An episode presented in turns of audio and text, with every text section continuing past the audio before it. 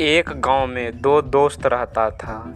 एक का नाम रामू था और दूसरा का नाम गोपी। दोनों में बहुत गहरी दोस्ती थी, लेकिन दोनों में एक एक गुण अलग अलग था। रामू आस्तिक था। मतलब वह भगवान पर बहुत विश्वास रखता था।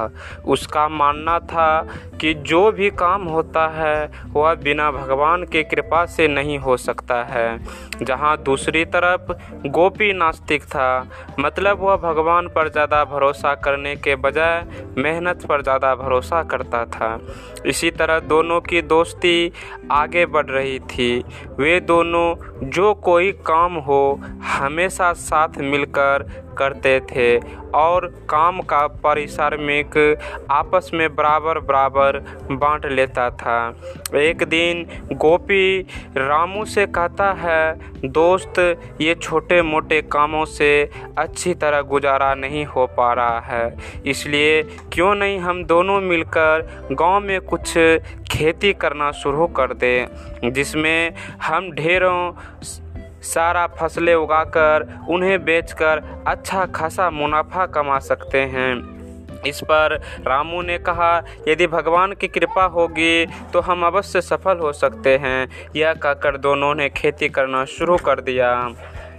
अब गोपी प्रतिदिन खेत में मेहनत करता था, लेकिन रामू हमेशा मंदिर में जाकर भगवान से प्रार्थना करता था कि, हे भगवान, मेरे खेत में अच्छी फ़सल हो, ताकि हम उसे बेचकर पैसा कमा सकें। इसी तरह दिन प्रतिदिन खेत में जाकर हमेशा मेहनत करता रहता, दूसरा मंदिर में जाकर प्रार्थना करता रहता था। दिन बीतता गया, फ़सल पक गया, और गोपी ने उसे कटवा कर अच्छी तरह तैयार कर बाज़ार में बेच आया। अब रामू कहने लगा, दोस्त, क्यों नहीं हम दोनों पैसों का आधा आधा बंटवारा कर ले?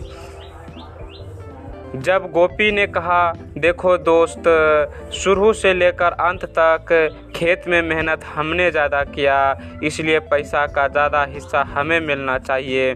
लेकिन रामू कहने लगा, हम भी तो अच्छे फ़सल के लिए हमेशा भगवान से कामना की, इसलिए उसका आधा पैसा हमें भी मिलना चाहिए। इसी बात को लेकर दोनों में विवाद हो गया।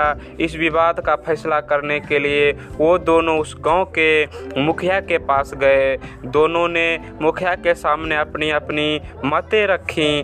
तब जाकर मुखिया ने उन दोनों को कहा, देखो, हम तुम दोनों को एक काम देते हैं, जो इस काम को अच्छी तरह पूरा कर मेरे पास लेकर आएँगे, उसके बाद मैं अपना फैसला सुनाऊँगा। मुखिया जी ने दोनों को एक एक कंकर मिला हुआ चावल दिया और कहा तुम दोनों इस चावल से कंकर हटाकर अगले दिन मेरे पास आओ। दोनों चावल की बोरी लेकर अपने अपने घर आया। गोपी चावल से कंकर चुनने में लग गया, लेकिन रामू चावल की बोरी भगवान के पास रखकर यह विनती करने लगा कि, हे भगवान, इस चावल से कंकर हटा दो। इस तरह प्रार्थना करते करते वह सो गया। पर गोपी रात भर चावल से कंकर चुनता रहा और वह पूरा चावल का कंकर, चुनकर, चावल, साफ़ कर, सुबह दोनों मुखिया के पास अपनी अपनी बोरी खोलकर मुखिया जी को दिखाया तो मुखिया ने देखा कि गोपी के बोरी का चावल पूरा साफ़ है, पर रामू का नहीं। तब मुखिया ने ने देखो, रामू, इससे यही पता चलता है, तुम बिल्कुल कामचोर और आलसी हो। सिर्फ़ भगवान भरोसे रहने से कुछ नहीं होता। भगवान भी उसी का मदद करते हैं। जो अपने काम को मेहनत और लगन के साथ करता है, जो गोपी ने किया, इसलिए इस धनराशि का ज़्यादा हिस्सा गोपी को ही मिलना चाहिए। इस फैसले के बाद रामू को समझ आया कि बिना परिश्रम किए कुछ नहीं होता। अब दोनों दोस्त अच्छी मेहनत करने लगा और दोनों मुनाफा कमाने लगा, जिससे दोनों धीरे धीरे अमीर हो गया।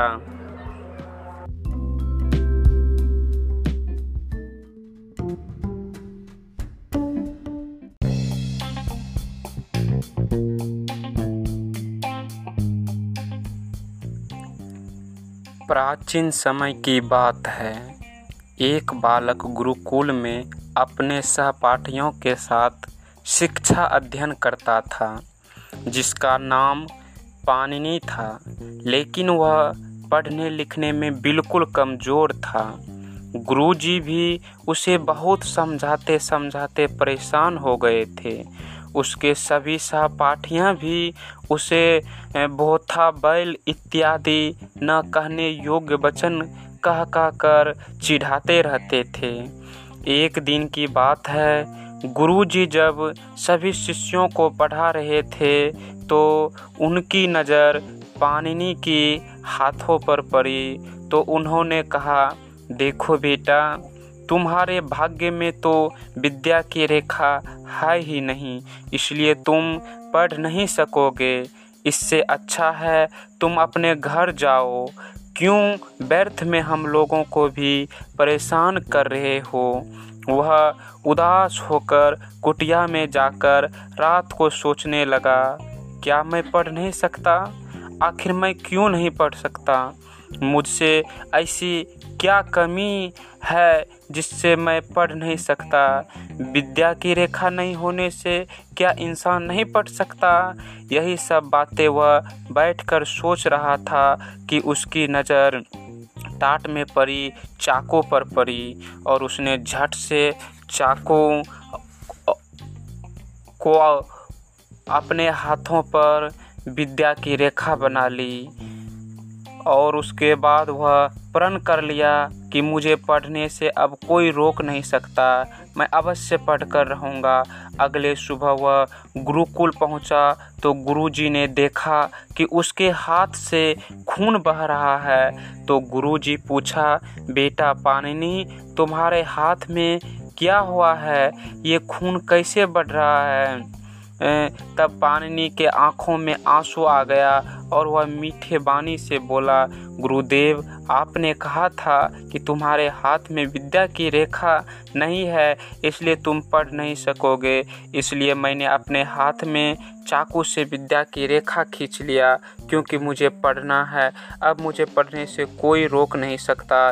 गुरुजी उसके आँखों में पढ़ने का जोश और बातों में करने की ताकत को देखकर उसका मनोबल बढ़ाते हुए कहा हाँ बेटा, तुम ज़रूर पढ़ोगे। अब मुझे पूरा विश्वास हो गया है, इसलिए मैं तुम्हें आशीर्वाद देता हूँ कि तुम्हारे इस विश्वास को कोई तोड़ नहीं सकता। और वह आगे चलकर व्याकरण का विद्वान बना। इस कहानी से हमें यही सीख मिलती है कि मनुष्य जब किसी काम को करने के लिए संकल्पित हो जाता है तो वह अवश्य ही उस काम को पूरा कर लेता है।